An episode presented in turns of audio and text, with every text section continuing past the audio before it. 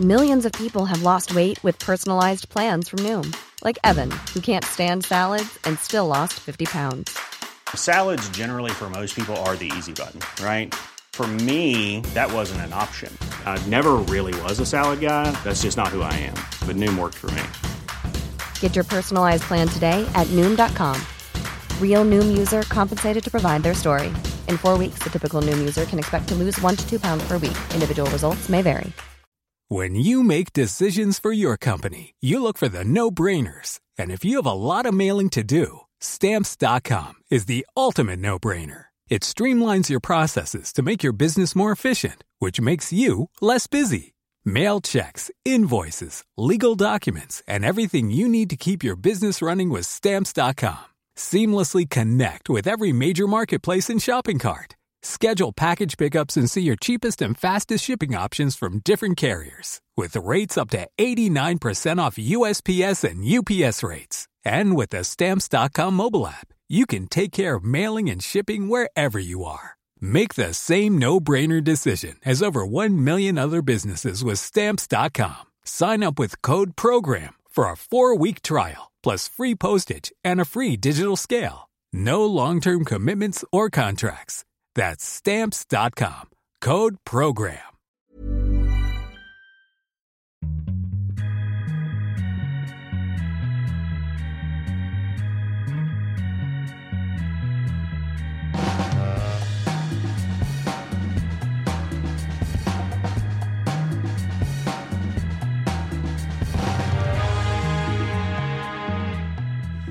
Det är med glädje jag hälsar mycket varmt välkommen till ännu en Viasat Hockey Podcast. Den sista för året 2015 och vilket år det har varit.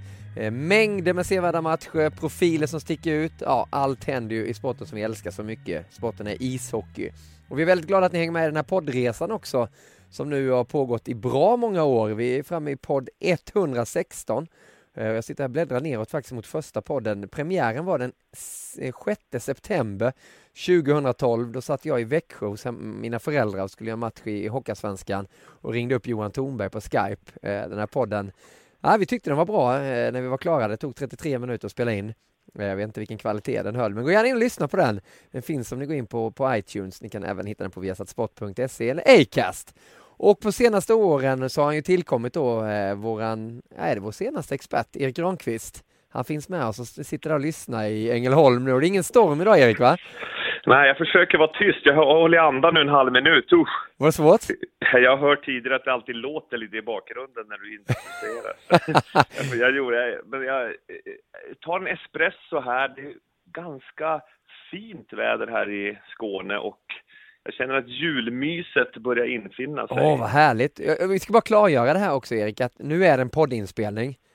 Så att det här ja, är vanligt samtal, bara så du är med där. Det är för två veckor sedan, där i podd 114, så jag kan säga. var det lite, lite Hassan över hela ja. Ja, för mig så, säg jag var i Indien och mediterade och så kom tillbaka till hockeymiljön, så jag är den mest lättlurade om man säger, så att jag har gått på mycket blåsningar och framförallt eh, ironi. Du vet när folk har varit ironiska mot mig och så i, i hockeykretsar sista tio åren så, så, tror jag alltid på det. Har, har, alltså, du, har du svårt med ironi, kan man säga det? Ja, jag, jag, har svårt för att i första läget så tror jag att folk menar vad de säger. Ja. Och sen får jag då, ah, det är nog ironi det där. Så jag, jag, så att, men det var, det var läskigt att bli blåst på det sättet att det där eh, hängde kvar nästan ett dygn. Oj. Jag tror jag drömde lite mardröm, alltså det var ovanliga drömmar jag drömde på natten också för att det var inte meningen så, att du skulle må dåligt nej, nej, av det. Nej, jag tyckte det var kul. Alltså det, det, var, det var kul, men just den här känslan av att man eh, eh, hjärnan är inställd på att det är på ett sätt och sen så lever man så i en timme och sen ja. så har det inte alls varit så. Och det blir en konstig omställning. Det blir en, en overklig känsla, ungefär som när jag vet inte, ibland i, i hockeymatcher så kan det något hända i sista sekunden ja. Eh, eller, eller någonting så man, man nästan känner sig blåst. Man, man kanske förlorar i sista sekunden och vad fan var det som hände? Ja, man, man Eller när man åker ur ett slutspel till exempel, det bara blir tomt. Vänta, vad tusan hände här? Och lite den känslan var det, ja. fast det var ju samtidigt ruskigt kul. Och sen var det roligt att Södergren låg och sov han lurar du till första taget. Att han nej, nej, du. vilka det, nej, det, är, det är ingen mening att försöka med Håkan på den saken. Nej, nej, nej. Han, det, det, det går inte. Ja. För den där generationen är ju mästare på ironi och sarkasmer och så. Och, Ja, han, han gillar ju det. Han är, han är bra på det också, direktören ju, och eh, Jo. hålla på med den biten. Ja. Men, det Men var, men, annars- har du fått så mycket respons på någon podd någonsin då, som podd 114 där med Nej. Nej, inte. Det verkade väldigt uppskattat.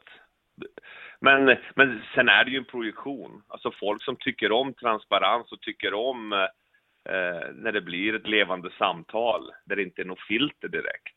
De, de gillar ju sånt. Ja, Och sen de som projicerar ut att allt ska vara jättestrikt och strukturerat, de gillar det ju inte. Så att hela livet är ju projektioner, det kan vi prata om i en annan podd. ja men det tycker jag i den här relationspodden som du ska starta Jo, 2016. den, den ska vi starta upp, eller vi.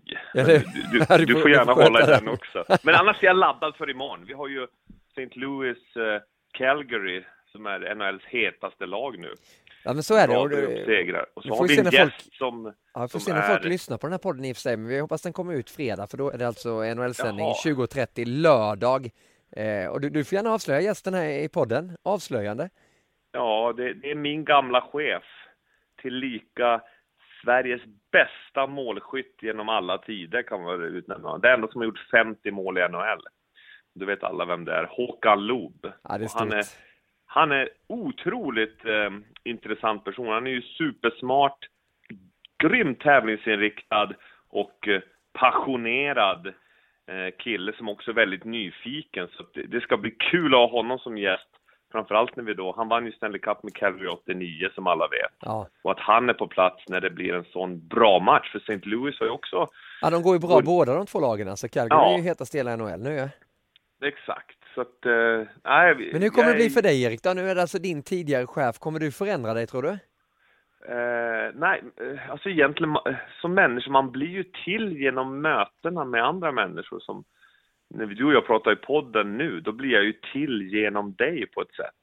Och det, är- det är ju samma sak när eh, Håkan Loob kommer, då, då kommer väl klart den relationen vi hade, vi hade ju en otroligt bra relation. Han, han tog ju dit mig till Färjestad genom rekommendation av Roger Melin och, och direkt så hittar vi att vi har många gemensamma nämnare i den här nyfikenheten och passionen framför allt. Ja. Och tävlingsinriktade. Så att, så att vi hade ju en otroligt bra relation de åtta år jag var i Karlstad. Så att jag, Men han vi- inspirerar mig mycket och, och jag, jag tillförde ju vissa nya grejer där i Färjestad som han tyckte var bra.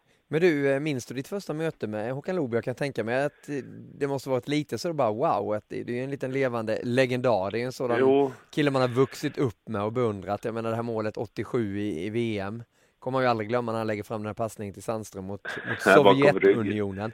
Bland annat ja. Ja, nej, jag- minns att när när Roger Melin ringde mig och sa att eh, jag vill, jag har klart med en ny klubb, men du får inte säga till någon. Det här var ganska tidigt, det var innan jul. Eh, och ja, vad är det för klubb? Ja, det är Färjestad. Wow! Jaha, hur ska det här gå till då? Nej, Håkan Loob kommer ringa dig. ja. Och jäklar. Bara tanken på det var ju spännande. Men sen när han ringde, då var det var också på tal om overkligt. Det blir en overklig känsla, en sån där som man har tittat på på tv och beundrat sen man var en liten, liten kille. ja. Eh, Så pulsen gick väl upp till, säg att jag har vilopuls nu, jag är inte så bra tränare, kanske 55, men det gick väl upp till 120 direkt alltså. Oj! Det, det, det var jäkla vad speciellt samtal. Och, men eh, samtidigt vilken inspiration. Det var ju svårt att somna sen på kvällen när man tänkte att nu börjar ett nytt äventyr. Och också känna den här känslan som man har känt med honom att här kommer det ställas höga krav. Här Ja. kommer det att, jag kommer att, jag går utanför min komfortzon väldigt mycket och, och ska försöka leva upp till de krav de har där och som han har som chef. Och, så det var ju, Men du, hur var han som chef där? Vi, vi har ju pratat mycket om familjen Färjestad i, genom åren här i podden. Dels då i och med att vi hade Harald Lyckner som eh, medarbetare på Viasat tidigare och som spelade med Loob. Han var ju till och med tränare för Loob, eh, Lyckner. Han, han beskrev honom när jag pratade med Harald där för att göra lite research inför besöket här från Loob i, i NHL-studion på lördag. Så sa Harald det att Ja, du, du berättade Niklas för mig att Peter Forsberg hade en vinnarskalle som du aldrig hade sett maken till. Eh, jag har sett den vinnarskallen hos Håkan Loob, det är den spelaren som har haft den skallen mest av alla jag har träffat, så Harald, och han har ju ändå stött på många genom åren då ja. Men han sa att han var extrem, det spelar ingen roll vad de gjorde så skulle han bara vinna. Eh, om de skulle kickade boll innan, innan matcherna så var han så jäkla envis. Men, men det, det, det är en av grejerna som jag älskar med honom. Och vi har ju mötts i pingis flera gånger, han är ju ruggigt säker i pingis. Vi har vunnit några matcher var, men där, där ser man ju tävlingsinstinkten. Men, men det är ju, det jag tycker är läckert är att det är ju nästan så att det sitter i DNA på honom. Att han, han, hans pappa var sjöman och var väl ute och segla mycket. Han växte upp där med sina bröder, bland annat Peter Loob och, och det var tävling varenda, bara, allt de gjorde när de var små. Ja. Och det har bara fortsatt upp och, och tänk hur mycket han har vunnit. Han är ju med i Triple Gold Club, eh, alltså vunnit Stanley Cup, vunnit VM, vunnit OS. Ja. Och dessutom har han vunnit SM-guld med Färjestad massor med gånger. Både jag tror faktiskt han har vunnit, ja precis som ledare också alltså, på, ja. Som spelare vann han ju bara ett, det var jag lite Spelare vann han ett, men sen vann han, men, men det som, det som jag gillade med honom var ju att direkt så, så tonar man in på den här nyfikenheten att han vill lära sig nya saker. Han är lite lik Robbie Williams ibland. Har du sett Robbie Williams när han är i sitt esse? Håkan Loob och Robbie Williams, det där ja, måste förklara vad de för gemensamt. Men har den här eh, spjuveraktigheten i nuet. Och du kan titta på Youtube-klipp med Robin Williams när han var med i Skavlan någon gång, när han mådde riktigt bra, Robin. Då, då, otroligt närvarande i nuet och snappar upp vad som händer. Och, och har den här... Eh, han, när han är på gott humör, Håkan, då är han ju riktigt rolig att vara runt. Eh, och det som, det som jag gillade var att hans kontor var alltid öppet. Så jag kunde ta en lov upp dit och sen sitta och prata om allt möjligt, ungefär som du och jag i podden nu, göra det i en timme. Och jag gick alltid därifrån lite mer inspirerad. Att, ja, det där ska vi, det där ska vi, det ska jag testa eller prata lite om ledarskap och så. Eh, men, men det som var viktigt med han som chef var att han, han gick ganska mycket på känsla. Alltså att det var, det var, ibland så kunde han komma ner och och eh, jag har till och med varit med om att han har kört genomgångar. Vi hade det tungt i Färjestad ja. sista året jag var, var där. Då, då, kom han ner och höll en 10-15 minuters genomgång hur forward skulle agera i försvarsspelet. Vad gick förbi tränarna då alltså? Nej, nej, nej, han frågade. Eh, vi, vi kom överens, vi tränare, att vi måste styra upp försvarsspelet. Det, det blir för mycket GSG-hockey bara. Ja. Vår chans att gå vidare. Till slut gick vi till final den säsongen. Men, men då, då frågade han, kan inte jag få prata om hur, hur forward ska spela i, i försvarsspelet? Så var han nere och visade Aha, med hela kroppen, coolt. ungefär som jag brukar göra i, i, på studiogolvet ibland. Ja. Det gjorde han inför hela laget. Aha. Och det slutade med att vi fick ett mycket stabilare försvarsspel och vi lyckades till slut ta oss ända till final då. Men, men det är bara ett exempel på Men, men är han, en taktiker? Skulle han kunna vara SHL-tränare eller Obla? Skulle han kunna ta, bara gå ut och, men nu tar jag huvudansvaret här för Färjestad och bara köra? Alltså han är mer, jag tror att han, absolut att han, att han är smart på att se hockey, men han är ju så extremt begåvad för att ha det här helikopterperspektivet, alltså jobba som sportchef. Det måste ju vara en av de mest framgångsrika genom alla tider ja. i svensk hockey som sportchef. Att, eh, och jag vet inte om han skulle ha den här eh, attraktionen att varje dag eh, vara nere och älta saker och gnugga grejer med, med truppen för att få dem att göra rätt saker. Utan jag tror att han är mer att han kan komma ner någon gång då och då och liksom dela med sig vad han ser. Men du, det... men, men, men, var du rädd för Håkan Loob? Om, alltså, Nej, du... rädd. Det han gjorde med mig eh, första året direkt i stort sett var eh, jag gillar ditt engagemang. Säg vad, vad du tycker på mötena. Ja. Säg vad du tycker bara så att vi får något att förhålla oss till. Så då blev, mötena blev ju, du kan tänka dig ändå, det var ganska, det var extremt högt i tak och det, och det var, ibland var det väldigt heta känslor också. Där, där eh, alla sa vad de, eller framförallt Håkan sa ju såklart vad han tyckte och jag sa vad jag tyckte och så klart att vi ryckte ihop vissa gånger men alltid var det ju ändå för, om man säger klubbens och lagets bästa. Ja. Du med vad jag menar. Och nej, eh, otroligt intressant person på, på många sätt. Och eh, är, man i Karlstad och beredd att jobba 100 procent, det slutar med att jag jobbar i stort sett dygnet runt där för att det skulle gå bra för klubben och laget. Men har man varit så länge som jag var där, ändå åtta år, och det är klart att man får ett, de får ett speciell plats i hjärtat också. Ja, det är sen, klart. Det var ju mitt jättelyft såklart som coach, att få chansen att vara där. Och sen att han litade på mig till exempel, att jag fick ta dit Jonas Gustafsson och, eh, och utveckla honom. Och, Men, men finns och jag minns när, när Jonas fick Guldpucken, tror jag det var, han fick av, av Expressen där efter Ja. VM. Då, då skickade han direkt ett sms, halva pucken är din. Ja. Grymt bra jobbat. Sådär. Så att på det sättet, är man passionerad själv och jobbar hårt, då, då får man uppskattning av honom. Men finns det, nå- in- finns det någon som brinner mer för Färjestad än Håkan Loob? Nej, nej, nej. Inte? Alltså, det är svårt att gradera, för det finns ju de som, som brinner Ja, ja, enormt för Färjestad, men, men ja. han är ju, alltså han, och sen också han väldigt familjekär, eh, så att du ser, han, han har ju inte varit i, så han, han är kvar i klubbarna där han befinner sig. Och Färjestad är väl, hans hjärta är ju grönt om man säger. Men Erik, det tycker jag är lite, eh, lite mm, synonymt nu med Loob, så som vi sitter och pratar om honom. Då kommer man in mer på de här ledarkvaliteterna och vad han har gjort eh, för, för klubben Färjestad. Man glömmer Jo. nästan bort spelaren Håkan Loob. Ja, men som du var inne på, han har fortfarande rekordet i elitserien som då hette SHL. Det är ingen som har gjort mer än 76 poäng på en säsong som han gjorde 82-83. Nej. 42 mål, 34 assist på 36 matcher. Ja. Alltså, det, var det, det, det frågade jag direkt första året jag kom dit till Karlstad 2006 var varför inte du nere och håller i, i målskytte? Hur spelarna ska tänka för att göra mål?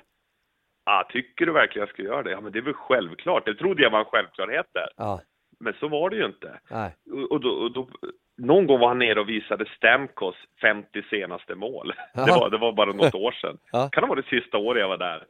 Eh, För att, för att inspirera spelarna att förstå hur, hur målen går till. Att man måste vara jäkligt het där runt, runt kassen. Ja. Men, men många av den här generationen nu som kommer upp vet, har ju ingen aning om hur skicklig spelare han var. Nej. Det är därför jag tycker det är så kul. Han kan komma till studion, vi kan visa lite gamla klipp. Och att, att han får berätta om målskytte, för det är ju speciellt. Det Ja. vet ju du också som har varit en av världens bästa i din sport på att göra mål. Då, då, det är en speciell press. Och, och Håkan pratar mycket om visualisering. Att han, han, för det första satte han ju pressen på sig att han skulle göra mål i varje match. Men också att han mycket föreställde sig hur han skulle göra målen. Att på det sättet så, så förberedde han sig inför matcherna genom att visualisera att han kom i vissa lägen och gjorde på olika sätt för att göra mål. Han såg sig själv vara framgångsrik. Men extremt spännande perso- person Ja. som jag är glad att han kommer. Och Vad, åttio- vad känner du då? inför Ja, att han kommer? 87-88 så gjorde han alltså 50 mål och 56 assist, 106 poäng då för eh, Calgary. Eh, men det är, det är många som tänker så när man pratar Calgary. Ja, Kenta Nilsson säger många då, istället för att säga Håkan Loob, då var han alltså, Håkan Loob vann Stanley Cup med Calgary. Det är väl enda gången de har vunnit Calgary va? Om inte jag minns helt Jo. fel. Eh, när de vann där 89, sen var de i final också 86. Då föll de ju mot Montreal så att Nej, för mig är ju Håkan Loob, det var ju en idol. Jag kommer ihåg min storbrorsa valde nummer. Han hade väl nummer fem i Färjestad, hade han inte det? Jo, Eh, så att storbrorsan Peter han valde fem för att han eh, ville vara Håkan Loob då. Och då, då ville jag, det skulle ju också vara min idol såklart då, Håkan Loob ja. Så jag hade också nummer fem när jag lirade hockey. Så att är, nej men han, han var ju grymt stor. Men jag, jag har svårt att sätta in honom i ett fack. När man rankar svenska spelare, de bästa genom alla tider, då är det ju alltid, det är Forsberg, det är Sundin, det är Lidström, Salming är där uppe också. jo. Men man nämner ju aldrig Håkan Loob bland de här. Ja, men han nämns väl i precis kategorin under där. Han kommer där kanske med, med Kenta Nilsson och Jo. kanske Marcus Näslund också då? Jo. Men också när du ser totalen på Håkan Loob, hur otrolig, vi pratar om, om det här Triple Gold Club som spelare, men sen när han går över och blir ledare och är så enormt framgångsrik också. Jag vet att KL-klubbar var rykte i honom och ville att han skulle, han var också aktuell till, alltså som ledare, Ja. även aktuell för NHL där. Ja. Och jag skulle säga att han skulle bli en grymt bra statsminister också om han, han satsar på det. Förstår du? Och Ja. När han sätter sig in i något att det här ska jag göra och bli bra på, då ser han till att bli det. Ja, Alltså, så att han, Nej, ja, det blir kul. Eh... Imorgon, eh, alltså för er som lyssnar då, så är det alltså lördag 20.30, vi har satt hockey och via Play. Så är det St. Louis mot Calgary, Calgary med sju raka segrar. Och så då Håkan Loob som gäst. Han kommer dyka upp i magasinet också, via satsport.se. Du, eh, den här podden annars Erik, jag tänkte vi skulle handla lite om att vi ska få lista de tre bästa eh, sakerna vi har upplevt 2015. Vad vi tycker har varit mest intressant i hockeyvärlden. Och så ska vi ha programpunkten, en ny programpunkt. Fråga Erik. Så, som vi la ut på, eh, på Twitter och på Facebook. Och det var många som blev intresserade. De gillade nog bilden på dig också. Du såg ut som en verklig professor där ja. Min brorsa är professor i psykologi, men jag känner mig mer som en doktor. Ja. Alltså, jag, jag, vill vara doktor. Är det okej? Okay? Ja, du får leka lite doktor. För det var väldigt många här som ville ha, eh, ha svar från dig. Så jag tänker att vi, vi drar lite frågor så får du svara. Vi behöver inte ha tio minuters svar på varenda här, utan eh, svara exakt så som du känner för det. Ja. Ska jag bara, jag kör lite korta svar då. Ja, det du vill utveckla utvecklar du och så ska vi avsluta sen med våran lista också. Ja. Så fråga oh, Erik, börja nu. Ska vi ha någon sån här liten melodi i intro till det eller? Uh intro? Ja, jag tänkte om du vill ha någon sån här programmusik så innan vi börjar med den här punkten. Du, du spelade ju här i någon podd för, för ett tag sedan ja. Jag spelade ju men jag tänkte avsluta podden faktiskt med ah, en liten okay. Trudelutt. Ja men då, då avslutar vi med det så kommer första frågan här från Jesper Svensson. Eh, den lyder så här, kan Fredrik Pettersson Wenzel med fortsatt förtroende på sikt utvecklas till en NHL-målvakt? Han ser själv en stor potential i, i eh, Fredrik. Ja, det där är ju en det är en svår fråga. Det, det som eh, PV eh, gör bra nu är att han... Målvaktsspel är ett pussel som jag pratar om mycket, att, att det är mentala, det är fysiska, det är taktiska, tekniska och även materialet. Alltså det är en helhet som, som ska stämma och, och jag tycker han utvecklas på alla områden. Eh, även nu när han kommer till HV, han jobbar med William Ram som, som var väldigt seriös och, och tog kontakt med PV tidigt och lärde sig en intressant grej som, som en avstickare att William Ram gjorde en fokusprofil med Andy Svärd. Vad är det, hur är det William Ram är som person? Aha. Och sen så jämför man den med PV så att de lär sig kommunicera med varandra. Vi har ju alla olika spetsegenskaper och då vet de att okej, okay, PV är så, William är så. Hur ska vi göra för att få ut mest av vårt samarbete? Hur ska vi kommunicera med varandra? Och, och det borgar för att han kommer att bli en en, riktigt bra målvakt i NHL och, eller SHL och fortsätta utvecklas här. Men sen steget till NHL, ja. det är, han har definitivt spelförståelsen för det. Alltså, men, men ändå det är så jäkla svårt att, att bli NHL-målvakt. Ja. Det är det. Och, och det som han, han måste bli en toppmålvakt i, i SHL, eh, fortsätta utvecklas och, och få spela i Tre Kronor mera. Han fick göra någon match i fjol och gjorde det bra. Komma in och spela med Tre Kronor. Väldigt svårt nu. Jag såg Viktor Fast igår, var bra mot ja, ryssarna. Ja. Eh, stabil. Vi har några bra här hemma, Marcus Svensson och Henrik Karlsson med flera. Så att eh, steget till NHL, det, det är möjligt. Men, eh, men det kommer krävas extremt hårt jobb för att han ska få chansen där borta. Han, eh, så jag, jag skulle satsa för honom att drömmen finns där, men att bli toppmålvakt i Europa är, känns realistiskt för honom som jag ser det. Ja. Fredrik Pettersson Wenzel alltså, eh, fråga från Jesper Svensson. Var det den korta versionen av svar Erik eller? Ja, för fan. Alltså jag är ju hopplös. Men det roliga med mig, jag måste bara säga det. Jag går ju här hemma, jag säger nästan ingenting. Om jag skulle testa att börja prata som tusan. Jonathan och Yvonne är inte så intresserade av mina utläggningar. Så det känns som att det här blir ett fönster där jag pratar. Ja, det, det, är det som är podcast, det är perfekt. Googlar man på podcast så kommer det upp en bild på dig. Det var, jag var till och med med att någon, förälder på skolan, någon mamma, det sa ah, det är så intressant att höra eh, när du pratar på tv och så. Fan, det ska du säga till min sambo för hon är inte så intresserad. hon, hon tittar inte på sändningarna. Nej, men när hon väl gör det så, ah, vilka utläggningar du har. Ja. Du, vi, äh, ja, ja. Vi, vi, måste gå vidare här för vi har många frågor så att vi hinner med de här listorna. Vi ska göra sen också jullistorna. Du, eh, från eh, Tom Denheim, hoppas det var rätt, Denheim eller Denheim. Eh, hur ser framtiden ut för Eddie Leck en målvakt som har lyckats ta det här steget till NHL, på, på tal om det. Eh, en favorit som har gått tungt för inledningen har läst att det kan ha att göra med målvaktstränaren som försöker få Läck att spela annorlunda. Förklara gärna om du vet skillnaden mellan spelstilen han hade i Canucks mot den i Carolina. Tack på förhand. Mm. Eh, ja, vi berörde det i senaste magasinet jag för mig, eller Japp. om det var i studion. Och bara kort så, så kommer han eh, från Vancouver jobbar han lite längre in i målet. Eh, alltså man har en posi- utgångsposition längre in i målgården. Man är alltid i stort sett i det blåa. Medans, alltså målgården i är blå. Medan han kommer till, sen gör han en förändring. Han börjar jobba med en kille som heter Lyle Mast som är målvaktstränare som är expert på head trajectory, hur man använder hu- blicken och eh, ögonen för att få ut max av, av, av sin syn och också att man hamnar i en atletisk ställning. Och det är något som jag har också jobbat med ganska mycket. Jag fick eh, reda på det genom Eric Comrie som har jobbat med Lyle Mast, Ja. som jag jobbar med Comrie.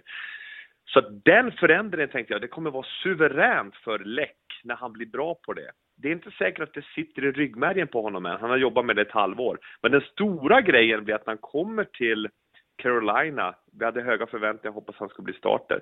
Då säger David Marcoux, som är målvaktstränare där, att han måste börja spela längre ut. Ja, Och helt plötsligt, som målvakt att spela en halv meter längre ut som utgångsposition, det är enorm skillnad. Nu får man mycket längre väg över till, till när det blir sidledspass eller returer. Och det skapar en stor otrygghet i, i Eddies spel. Och det han har gjort nu sista veckan i stort sett, är att han har gått tillbaka och börjat spela som han vill, lite längre in i det blå. Han är ju en jättestor målvakt, så han behöver inte spela så långt Nej. ut. Och därigenom får han lättare, kortare vägar över när det blir sidledsspel. Han får, det är lättare att läsa vad som händer. Jonathan Quick är en sån som är längst ut av alla, utmanar jättelångt, beroende av att backarna tar bort sidledsspel. Henrik Lundqvist är kanske den som spelar djupast inne, beroende av att utespelarna sätter hård press på puckföraren som inte kan prickskjuta. Och Eddie Läck ska väl spela något lite längre ut än vad Henke gör i grundposition. Där får han utmästra sitt spel. Han har gjort det senaste veckan, vunnit, eh, tagit poäng i tre matcher i rad. ja. Vunnit två av dem. Han behövde det också. Man, man märkte Han på behövde honom. det, men han är på rätt väg nu och eh, eh, det är otroligt farligt som målvaktstränare om man, man man ska ju försöka ta fram målvaktens styrkor och spela med dem och inte ha en egen idé om att nej, så här måste han göra. Det har jag sett flera exempel på. Ja men det hörde vi i Washington också, en sån eh, jättemålvakt som Holtby där fick ju lite nya instruktioner. Helt plötsligt var spelet lite som bortblåst och han var inte alls bra vilket gjorde att Washington fick det tufft och då fick ju Kalle Johansson och eh, Adam Oates. Oates där ja, fick ju problem då. Det var väl Jo. Oates som var inne och fingrade lite Jag pratade med. Kalle om det och det var Oates precis som var inne och tyckte att han skulle spela på ett annat sätt. Men Holtby är en sån som ska spela precis som han gör nu. Han är ju NHLs hetaste målvakt. ja han, är ju, han är ju helt otroligt bra. Så Sitt samarbete med Mitch Korn, då, målvaktstränaren där i Washington, som, som eh, funkar hur bra som helst. Så att, viktig lärdom är för unga killar och tjejer att lyssna på vad målvaktstränaren säger och ha en dialog med, hon, med honom eller henne. Så att, eh, men lita på er själva, alltså spela till era egna styrkor. Inte göra om sig själv för mycket så man tappar bort sig själv. Det här är ju ett, eh, det skulle vi kunna prata en hel podd Ja, om. precis. Men nu fick de ett svar. Ja. Underbar kille utanför också. Glad, eh, alltså härlig kille utanför som man håller tummarna för. Sannerligen. Bra svarat till Tom då. Eh, Roger Ramqvist, vad tror du om dessa konferensfinaler? Eh, Montreal mot eh, Washington samt Los Angeles mot Dallas. Jag önskar att eh, Montreal vinner, men tror på Washington i år, säger Roger då. Som även vill Mon- ge ett beröm till Matt Martin som snittar över 300 tacklingar per år eh, de senaste 5-6 åren och har aldrig varit avstängd för en huvudtackling. Det gillar vi också. Bra. Otroligt bra! Ja. Att man kan spela fysiskt, men man har koll så att eh, om spelaren inte ser den så då siktar man verkligen in sig på kroppen. Ja. Så att, nej, jättebra att han hyllar honom. Vad säger du om eh, han? konferensfinalerna? Eh, Montreal mot Washington i den ena och eh, Los Angeles mot Dallas i den andra. Ja, Skriver det på det? låter, som, som man ser det nu så låter det enormt roligt. Och det, tanken kittlar ju. Ja, Montreal Alltså- är lite, det får vi se om de kan svara upp till den starten de hade där. De har ju tappat lite efter De inledningen saknar ju. Carey Price såklart och Ja. Gallagher. Gallagher gick ner på ett knä och eh, fick ett skott på handen. Så han bröt väl två fingrar och har varit borta. Och sen Carey Price knä då som, som, som spökar och han är på rehab nu. Och det, där märker man ju hur mycket en sån supervärldsmålvakt som Price är, hur mycket han betyder. Men även Gallagher, hans jobb framför mål och han är ju jäkligt jobbig att möta. Ja. Men när, när eh, Carey är tillbaka så kommer ju Montreal börja vinna mer igen. Så att, varför inte en final till slut mellan Washington och ditt lag Dallas? Som jag tror på, jag inte håller på utan tror på. Nej, det. nej, nej, nej, nej Ja. alltså, det, det är lag du tippade. Ja, det, det känns som Vi att de... håller ju inte på något lag nej, alltså. faktiskt inte. Eller hur? Det Nej. är viktigt att... Jag höll på Jag fick Quebec någon- en gång i tiden, men eh, det försvann fick... ju. Ja, Quebec, var det när Sundin Foppa, var där? ja, det är Foppa framförallt då ja. Ja, just det, Foppa. Ja. Men eh, nej, jag tyckte de hade en snygg logga också, den här blåa och röda och vita där. Den kep kepan har jag kvar hemma. Ska vi gå vidare Erik? Eh, fortsätt, jag vill bara säga, jag fick någon fråga jag läste där med mina doktorsglasögon om vilket lag jag håller på ärligt sätt. Ja, Men, men eh, ärligt sett så, jag håller inte på något enskilt lag så. Eh, Jonathan, min son, håller på Pittsburgh ganska mycket, för- mycket för att det var så nära att vi skulle åka dit också. Då blev det speciellt. Och så fick han en Crosby-tröja i julklapp. Men, och autografen av Sydney. Men annars så, jag själv, jag vill se bra hockey och, och bästa hockeyn i NHL. Så att jag har inget lag som jag har som eget favoritlag. bra då svarade du Magnus Cedergren Larsson där, för det var han som ställde den frågan till dig. Så då Ja. kan, jag- kan jag ju plocka nästa istället tror jag. Jag gör det. Eh, och då tar vi den här frågan eh, som vi var inne på någon gång tidigare också, det här med Stamkos. Di- Dina eh, tankar om det, Anton Svensson är det. Hur tror du Stamkos-karusellen slutar?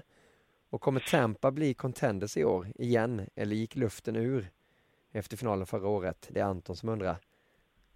Vad tror Ja, vi- du Stamkos hamnar Erik? Eh, Jonathan Lindqvist skrev ju intressant. Ni kan gå in på viasatsport.se och läsa om det. Eh, men det här är ju, det är ju, det är ju enormt ovisst. Det är ju bara spekulationer och det, det, det är kul att spekulera.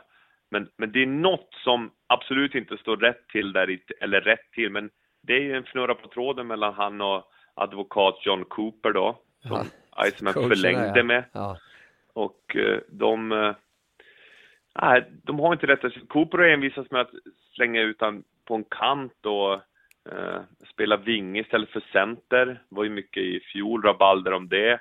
Och Stamkos, han har ju inte kunnat producera år och som vi spekulerade innan att han kommer påverkas den här kontraktssituationen.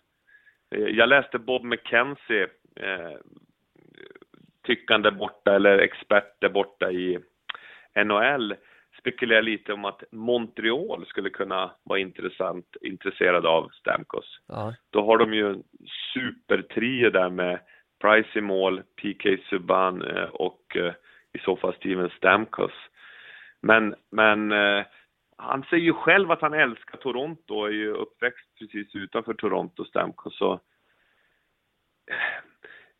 Jag, jag tror inte han blir kvar i Tampa i alla fall.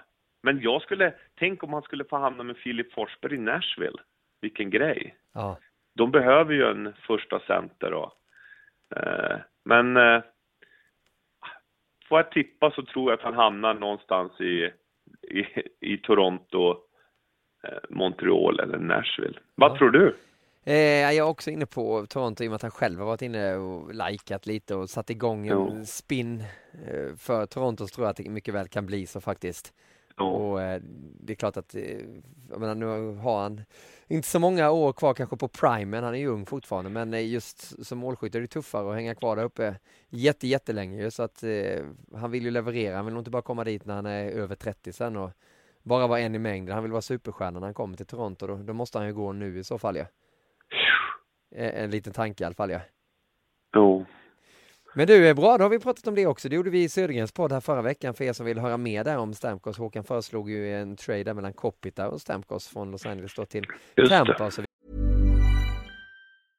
How would you like to look five years younger? In a clinical study, people that had volume added with Juvederm Voluma XC in the cheeks perceived themselves as looking five years younger at six months after treatment. Look younger, feel like you. Add volume for lift and contour in the cheeks with Juvederm Voluma XC. Reverse signs of aging by adding volume to smooth laugh lines with Juvederm Volure XC. For important safety information and to find a licensed specialist, visit juvederm.com. That's J U V E D E R M.com. Not for people with severe allergic reactions, allergies to lidocaine, or the proteins used in Juvederm. Common side effects include injection site redness, swelling, pain, tenderness, firmness, lumps, bumps, bruising, discoloration, or itching. There's a risk of unintentional injection into a blood vessel, which can cause vision abnormalities, blindness, stroke, temporary scabs, or scarring. Talk to a licensed specialist to find out if it's right for you.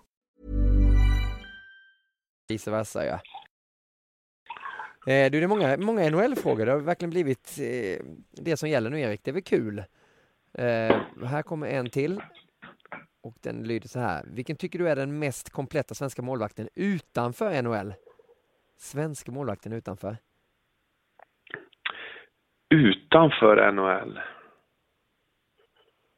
Otroligt intressant fråga. Viktor Fast gillar jag jättemycket. Ja, Det som han fortfarande har bevisat, Viktor, är ju att vara som absolut bäst i finalmatcher eller alltså när laget är nära att vinna någonting.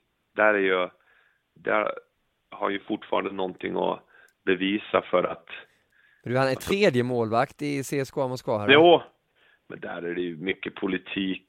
Det är ju, där har han ju också haft otur att han har hamnat i den där situationen. Ja, Men han tar det bra som ett proffs. Jag läste om att han, alltså jag får se det positivt, jag får träna extremt hårt. ja, Så att han vänder det till något positivt. Och så är det ju bra att han blir uttagen ändå till Tre Kronor och får matcher där och gör det ju väldigt bra. Så att jag skulle nog säga att han är han är nog den som jag skulle säga är mest komplett ja. utanför NHL. Bra Erik! Mats Larsson. Vem tror du blir lysande stjärna i årets JVM? Och så kallar han dig för, Wow! så kallar han dig för Kingen också. Ja, det ja, vi Mats. pratar projektioner, du vet. Det är kul. Ja, Det är roligare att, att bli projicerad på med positiva projektioner än negativa. Ja, det är klart, Tusen ja. tack. men JVM. Jag tror ju Ja. själv mycket på, ehm, på eh, Sverige. Jag tror att de, jag tror Sverige kommer vinna. Jag tycker vi har ett väldigt bra lag om man tittar på det rakt över den här gången också då. Bra målvakter, bra backar, bra forwards med spetskompetensen också då. I Kempe, i Nylander och de här lirarna då. Ja, Och sen, jag- sen, sen är inte Kanada de här, de är inte lika starka som de har varit tidigare. Och Nej. USA är ju alltid bra ja. en väldigt, väldigt stor chans att vinna. Det, det tror jag också. Eh, det, är, det är lätt att säga William Nylander. Ja, Han, han gillar jag. Alltså, förstå hur skicklig han är. Ja. Han är ju, och sen gäller det ju då att också spela ett lagspel och, och bli den pusselbiten så att laget kan gå hela vägen. Eh, men får, jag säga de två målvakterna, alltså Felix Sandström i Brynäs som har Ja. gjort det oerhört bra där och Linus Söderström som vi hyllade så mycket i fjol och jag var uppe och dansade lite på golvet och förklarade ljumsk knäförflyttning som han han utförde. hade någon grym räddning där i fjol ja. Ypperligt. Såg jag ett reportage om honom också om att det här med ADHD och Asperger som han haft diagnosen när han var liten, som Ja. var ett starkt reportage. Och eh, också viktigt att, att idrottsstjärnor pratar om sånt, så det tyckte jag var modigt av honom och också skapar ju också empati för hur han är som människa och man får ju också en förståelse när man ser intervjuer och så vidare med honom. Så det var jättebra. Det var ju någonting som vi visste i fjol, men han, han, han ville ju inte prata om det Nej, då. precis. Och eh, då pratade inte vi, av respekt för honom såklart, att vi pratade inte heller om det, utan vi hyllar hans målvaktsspel istället. Men eh, jag tror, det paret, det kommer att eh, behöva vara otroligt bra. Sen vem de kommer välja av dem, det är ju två skickliga mål. Det är kanske lite fördel Felix just nu eftersom han har spelat så mycket i SHL. Men eh, låt mig säga att, att målvaktsspelet blir den, den lysande julstjärnan i JVM då. Ja, det är bra Erik. Det är... Vem tycker du då? Säg snabbt bara. Eh, snabbt. Eh, jag skulle nog, det är så lätt att säga svenska, så fast det finns ju många andra också. Kommer inte eh, din eh, Schweizerkompis dit också? Austin Matthews? Jaha, fick jag ta alla? Ja, du fick ta alla såklart ja. Oh! ja, men Ja. då tar jag, då, jag hoppas ändå att, att det blir eh, svenska keeprarna. Men annars, Austin Matthews har jag sett på nära håll i Schweiz. Vilken eh, otroligt skicklig spelare. Han Ja. är tillsammans med Robert Nilsson spelar ihop. Ja, precis. Lika barn leka bäst. Herregud vilket samspel de har. Ja, De, de, de, är, de är underbara att titta på. Och så lyssnade jag på Niklas Holmgrens podd, intervju med Kenta Nilsson här om kvällen i badkaret och det var bland det Nej, jag måste jag lyssna hört. på det. Jag kan tänka mig det. Han har ju varit i Kenta. studion hos oss också. Han är ju helt eh, underbar ja. Ja, ljuvlig person. Jag minns när jag var 18-19 år och, och spelade i SHL, eh, elitserien på den tiden i Luleå, så var jag på någon golf, lite så här blyg då, eh, men, men då på dagen när det var lunch, då råkade jag springa på Kenta Nilsson då, han var i Djurgården då, Ja. eh, tror jag. Eller om han bara var där som proffs, han var ju skicklig i golf. Och han bara, ah, tjenare grabben, hur är läget? Och jag blev helt paff, jag tänkte, va? Han, känner han till mig eller? Eller så var han bara trevlig, men det är något som jag aldrig kommer glömma. Nej. Det är så enkelt, ett litet ord och han var, kändes varm som person och Ja. sen dess jag gillar honom utanför och på isen var han ju, vilken magiker. Mr Magic. Mötte du honom någon gång? Jo, Gjorde han va? gjorde mål på mig. Han gjorde det? Handelsskott mellan benen. Ja, du kommer ihåg. Loba, gjorde han också mål på det eller?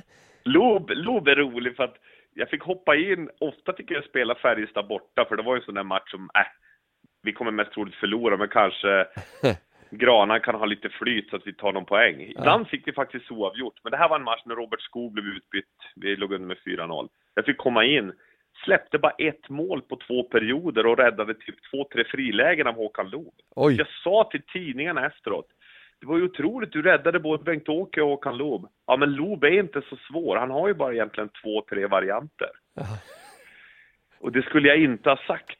För någon månad senare var det dags igen match. Och då fick jag hoppa in igen och då gjorde Loob hattrick. Alltså. Ja. Och eh, han sa något i stil med, du, eh, jag hade några varianter till va? Jag kommer han- ihåg det alltså. Jo, ja. Ja. Så han- men, men det var ju sån en, en eh, man får lära sig ödmjukhet längs livets eh, hockeyresa och det var en sån gång, jag tyckte mig ha sett på TV att han har ju bara två, tre varianter. Men grejen med Håkan var ju att han hade ju blicken uppe och gjorde, beroende på vad målvakten stod och så, så hade, kunde han ju göra vad som helst. Ja, Så att han, eh, han lärde mig en läxa i ödmjukhet som jag är tacksam för. fantastiskt. Bra. Ska vi stänga Fråga Erik med en sista fråga då?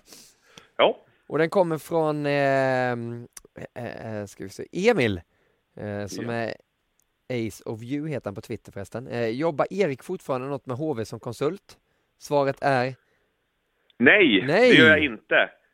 Det som var lite grann i, i fjol, eh, jag hade varit i Färjestad åtta år, eh, Eh, jobba och sen när Andreas Johansson var i, eh, var i HV, de ville jag ha med mig dit som assisterande då, men det tackade jag nej till för jag ville ju testa på att jobba i TV istället. Och eh, då, då, då var jag där bara några gånger som konsult och jobbade framförallt med William Ram, då målvaktstränaren. Som nu jobbar då med PV, men jag har, jag har absolut ingenting med några svenska klubbar att göra. Bara eh, Jonathans eh, hockeyskola i Ängelholm, de gånger jag kan vara med. Ofta är det NHL-sändningar på helgerna. Ja. Men, men så, nej, för mig, jag tycker det är faktiskt jäkligt skönt att jag kan Men du jobbar i jobbar Schweiz ju- gör du? i Schweiz jobbar jag eh, tre dagar i månaden som mentor till målvaktstränaren där i Zug och med målvakterna där i alla åldrar. Och det, det passar mig väldigt bra för att jag blir så lätt associerad med det jag gör. Jag blir ju så extremt passionerad och känslostyrd så att när det kommer, skulle jag jobba med ett SHL-lag eller ett eh, allsvenskt lag här, då skulle jag gå upp i det så mycket. Så att jag, jag tycker det, det jag ska göra nu faktiskt, jag ska föreläsa för Svenska Hockeyförbundet, Convention 13 februari, det kan jag rekommendera. Jag och Andy Svärd ihop om integrerat försvarsspel. Hur målvakter och utespelare hjälps åt på bästa sätt för att försvara målet. Och det är någonting som ligger mig otroligt varmt om hjärtat som jag har gjort mycket i, när jag var i Färjestad. Det integrerade försvarsspelet. Hur lång tid kommer den föreläsningen vara? det var det. Vi har en timme bara. Ja. Hur i hela friden ska det Ja, det går ju inte. Det är bara inledningen för dig det ja. Det, det är inledningen. Jag ska försöka köra extremt kort presentation och sen ska jag ta ut klipp lite klipp som vi har använt på Viasat för att visa saker i försvarsspelet. Så jag har tagit ut lite andra klipp själv också. Ja. Och så gå igenom, så här kan man lösa olika situationer. Det finns ju inget facit, men beroende på målvaktstyp så kan man göra, men det, det viktiga är att man har dialog. Att Henrik Lundqvist får, får hjälp på rätt sätt, Holtby får hjälp som han behöver så att de kan spela till sina styrkor. Men det, det är något att rekommendera då, 13 februari i Stockholm. Eller? Bra, då har vi koll på det också ju. Ja. Ja. Du, eh, det var rätt bra övergång här för Jesper Nilsson har frågat vad är ditt bästa minne 2015? Eh, och det kan vi ju väva in här i den lilla julkalendern vi skulle ha som avslutning på podcasten 2015 där vi ska lista de tre starkaste minnena vi har från det här hockeyåret som har varit eh, intensivt och helt underbart, eller Ditt första år som expert har du innefattat också 2014-2015? Ja, ett av mitt livs roligaste år. Mycket tack vare dig såklart. Är du för snäll? Men, men, men även att få jobba så nära hockey från det här perspektivet. Det är ju... Nej, det är, man får vara tacksam för det.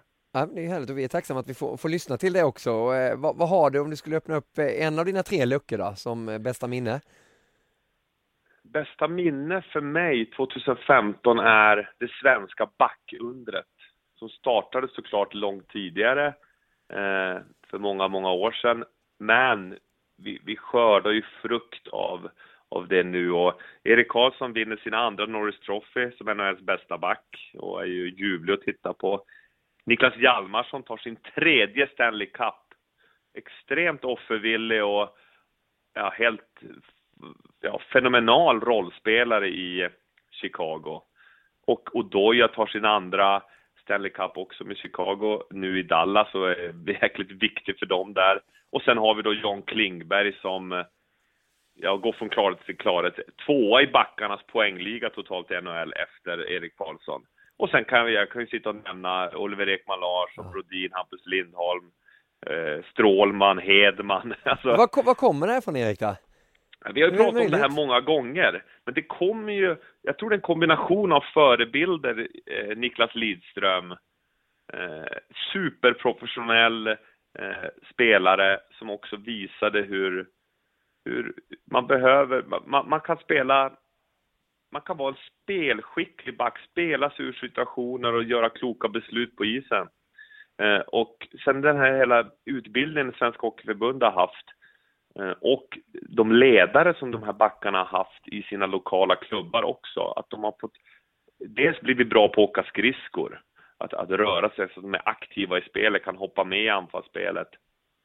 Och att de eh, är så, får spela sig ur situationer, att man spelar sig ur pressade situationer eller tar sig ur, man vänder bort sin kille i egen zon eh, med pucken och kan spela ett snabbt första pass och sen följa med i anfallet. Eh, och sen i anfallszonen att man är rörliga och, och aktiva och helt involvera sig i spelet. Och det, det tror jag är gemensamt för massor av de här eh, som jag har räknat upp nu, att det har de fått göra från att de var unga. Ja. Att, att det, det, det, är viktigare att våga testa saker och, än att vinna själva matchen. Förstår du? Och då blir de så enormt över tid när de får våga göra saker och vara aktiva. Så, så lär de sig och, och blir skickliga. Och det, det tror jag är en gemensam nämnare som såklart enorm cred till dem själva att de har haft modet att våga och den passionen de har för att spela backar. Klingberg var ju forward till han var 15 år. Men sen när han blev om, började spela back så han har ju bara blivit bättre och bättre. Ja. Men jag tror det är flera faktorer men eh, Vem skulle du välja före... Erik då? Du fick välja en back till ditt lag. Vem skulle du ta av alla de här svenska stjärnorna som är där nu? Det går ju att säga att jag menar, Erik Karlsson gör ju flest poäng men så har du ju Odoja som har ett helt annat eh, typ av tänk som hockeyspelaren Hjalmarsson lika så. Vem skulle du plocka? Uh, just nu skulle jag plocka Erik Karlsson. Ja. Alltså för att han...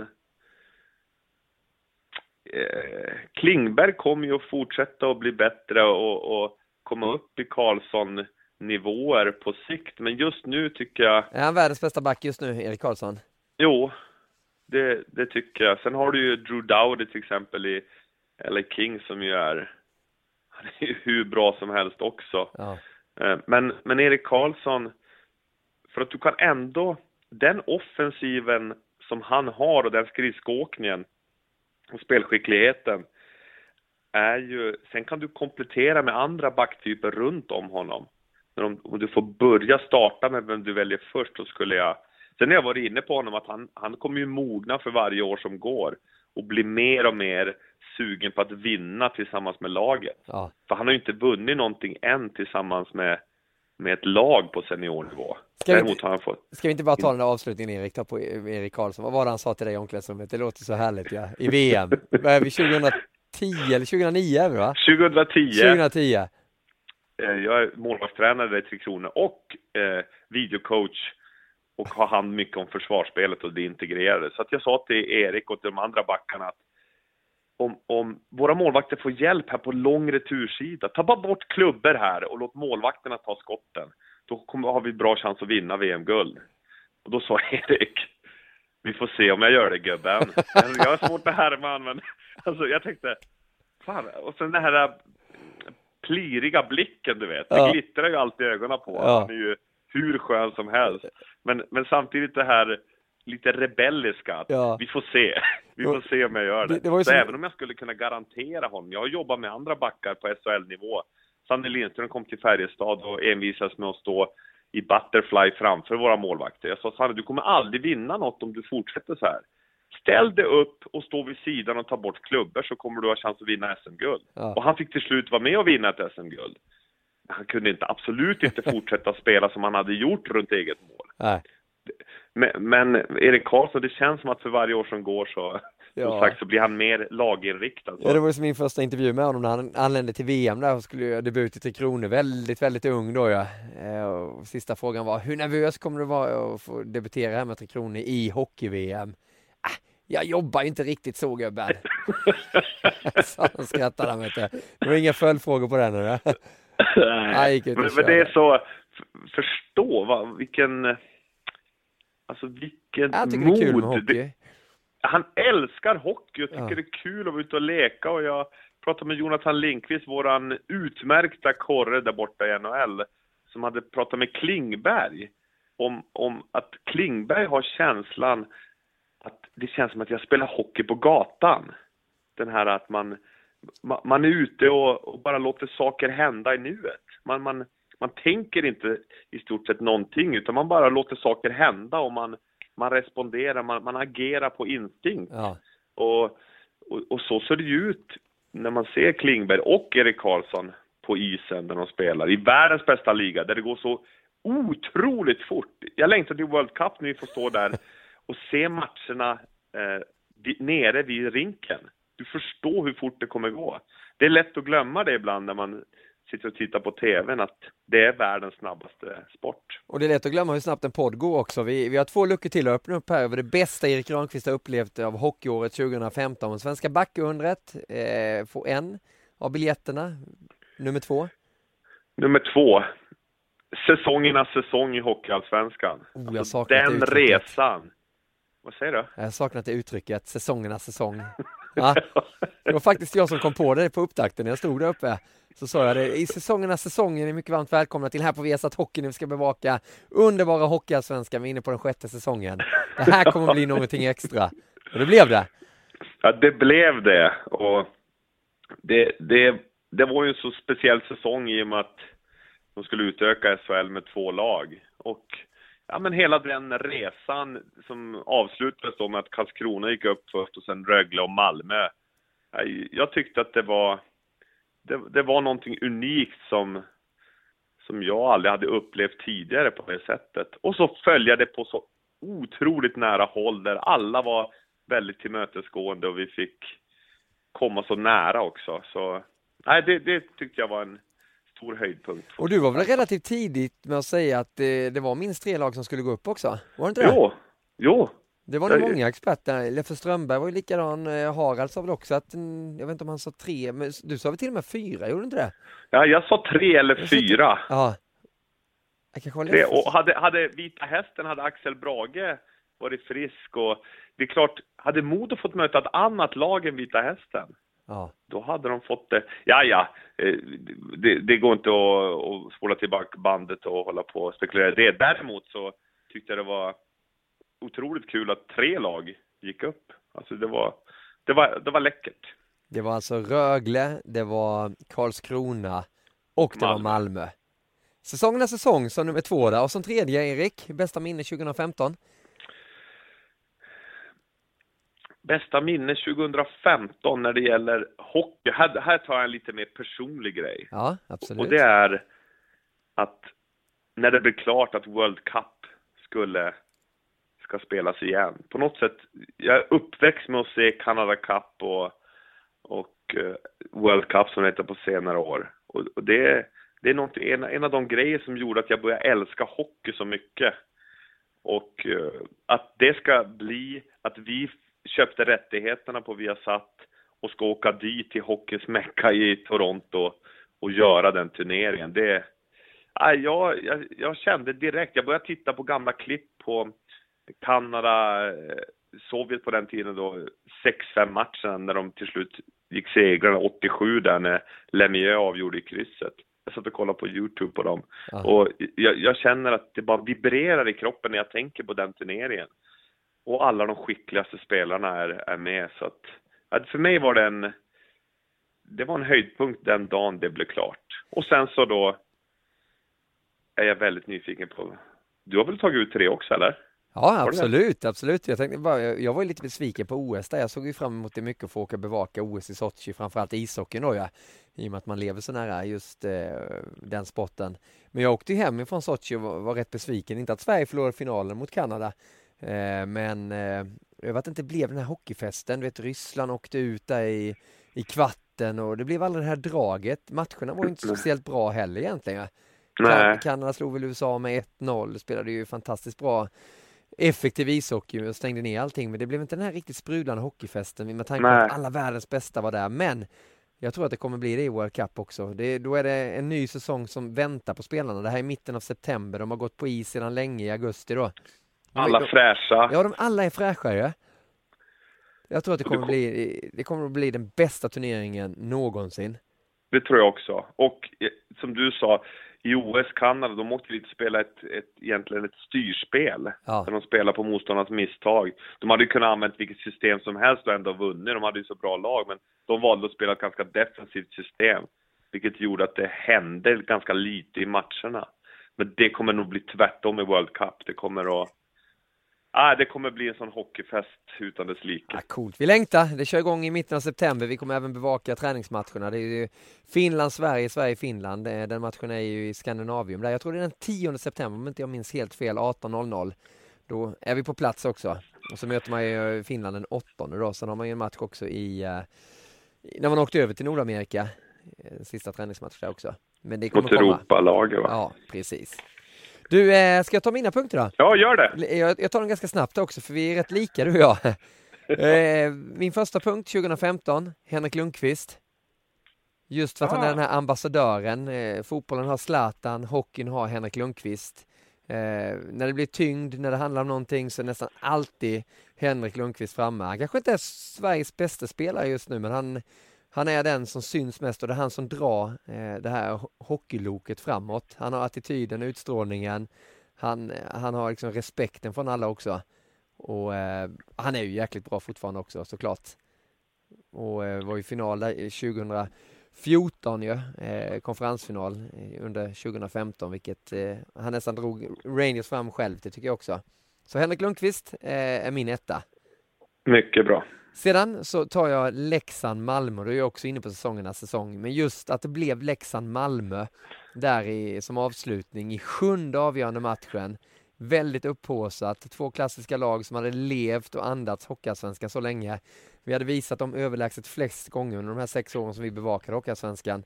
Jag hade känslan av att det här skulle bli vår sista match, att vi inte skulle ha Hockeyallsvenskan längre.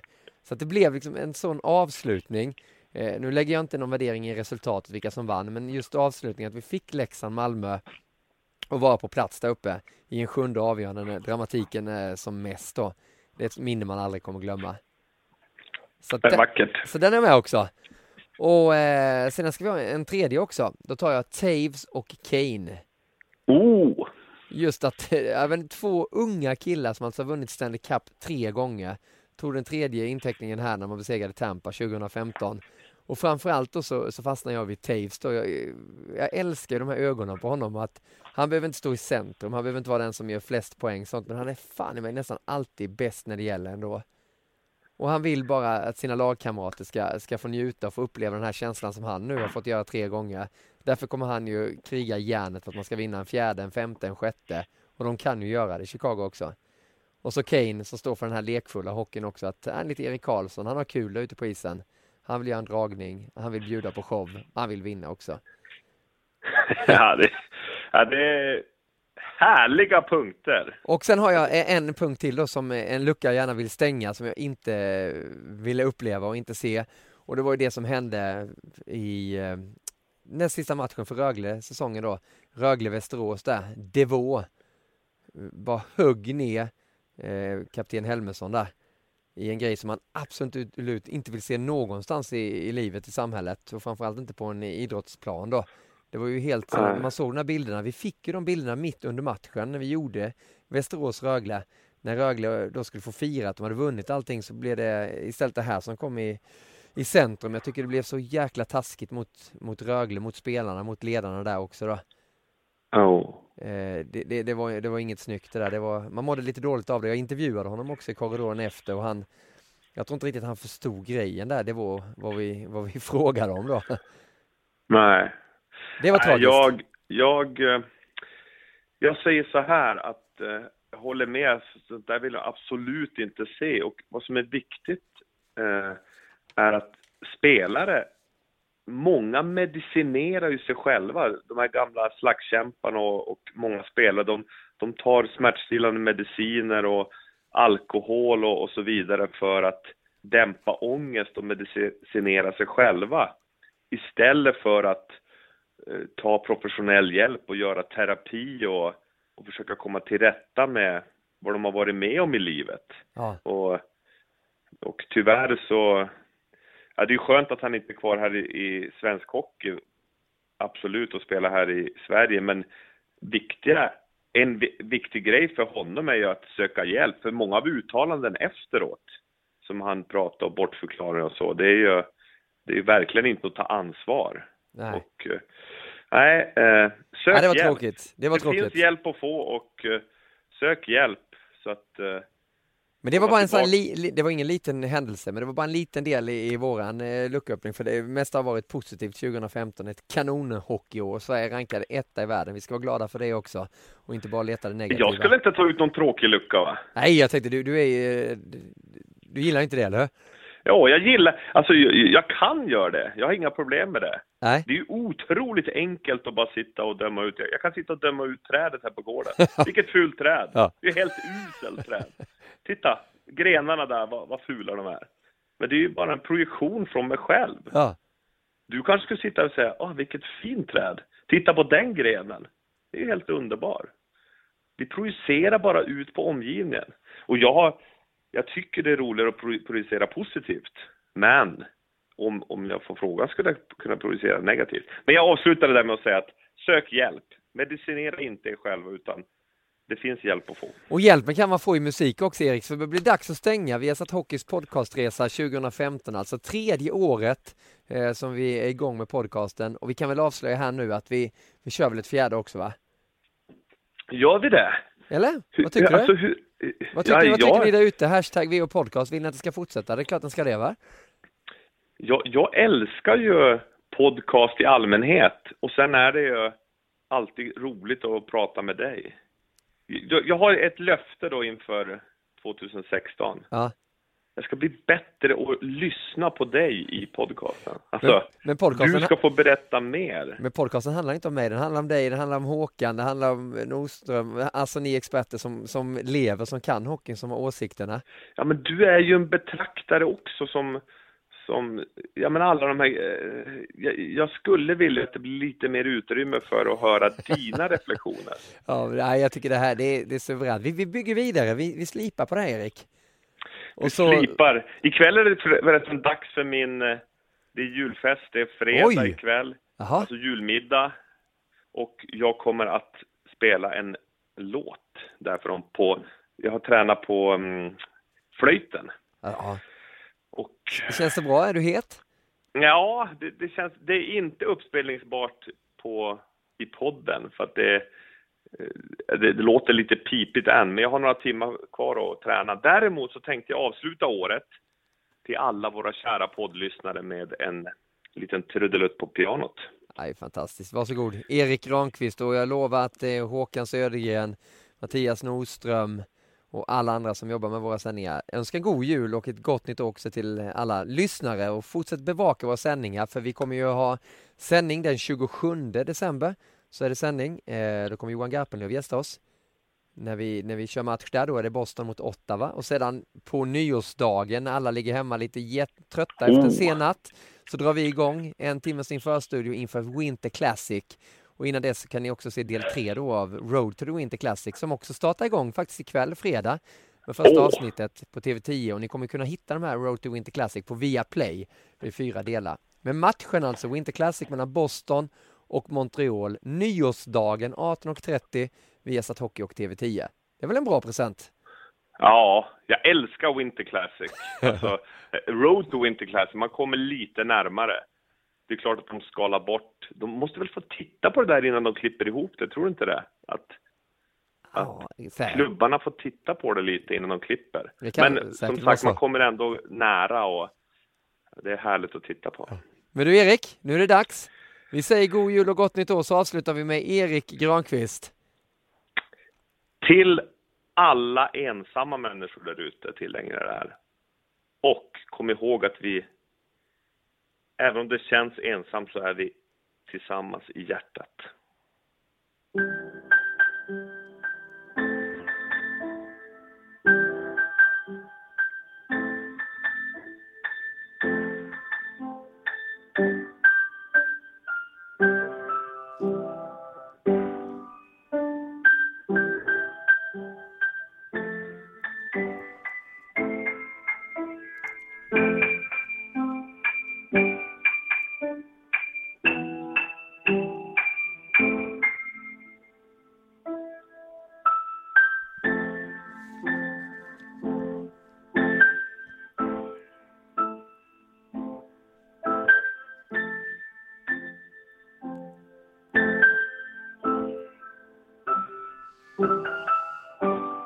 Jag fel. Det blir så ibland.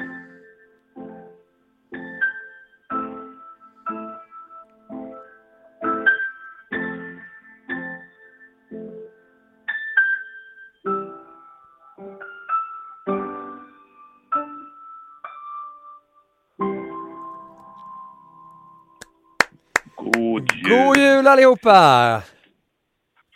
Och gott nytt år! Och på återhörande alla, fortsätt bevaka våra sändningar, gå in på viasatsport.se för alla sändningstider. Väldigt vackert Erik Granqvist, eh, det är nästan så att det, det kommer en tår här. Eh, och vi hörs och vi syns i rutan och som sagt under podcasten 2016. På återhörande, ha det gott alla!